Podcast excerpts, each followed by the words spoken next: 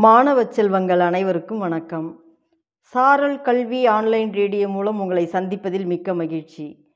இன்று உங்கள் சிந்தனையை தூண்டுவதற்கு ஒரு சிறு கதை. கதை கூறுபவர் இரா கலையரசி தொடக்கப்பள்ளி ஆசிரியர் பாப்பிரெட்டிப்பட்டி ஒன்றியம் தருமபுரி மாவட்டம். வாருங்கள் நாம் கதையை அறிந்து கொள்வோம். கதையின் தலைப்பு இழப்பீடு. அரபு நாட்டு மன்னர் இபின் சாயுத் சிறந்த புத்திசாலி. ஒரு நாள் அவர் அவைக்கு ஒரு பெண் வந்தாள். அவள் மிகவும் சோகமாக காணப்பட்டாள்.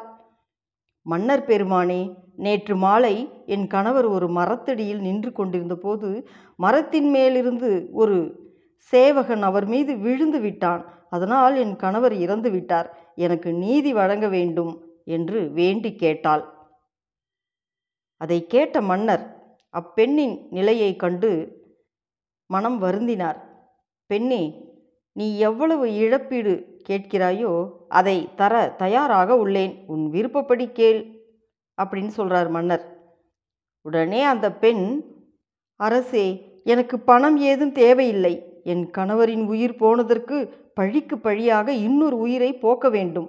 என் கணவர் இறக்க காரணமாக இருந்த சேவகனுக்கு மரண தண்டனை தர வேண்டும் என்று கூறினாள். மன்னர் பெண்ணே அந்த சேவகன் வேண்டுமென்று உனது கணவனை கொல்லவில்லை. எதிர்பாராமல் நடந்துவிட்டது. அதனால் மரண தண்டனை தேவையில்லையே என்றார்.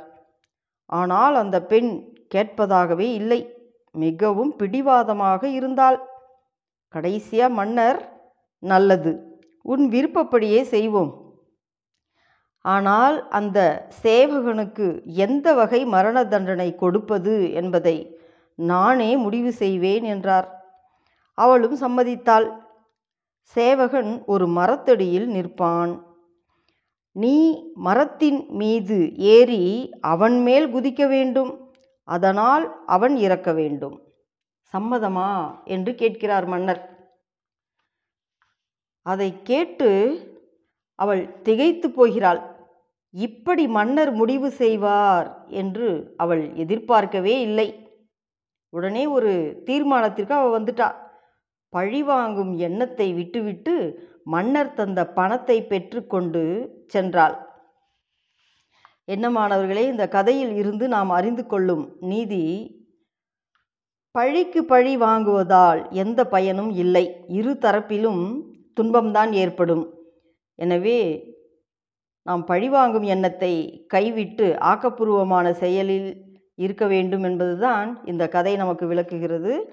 நன்றி. மீண்டும் ஒரு கதையோடு சந்திக்கலாம்.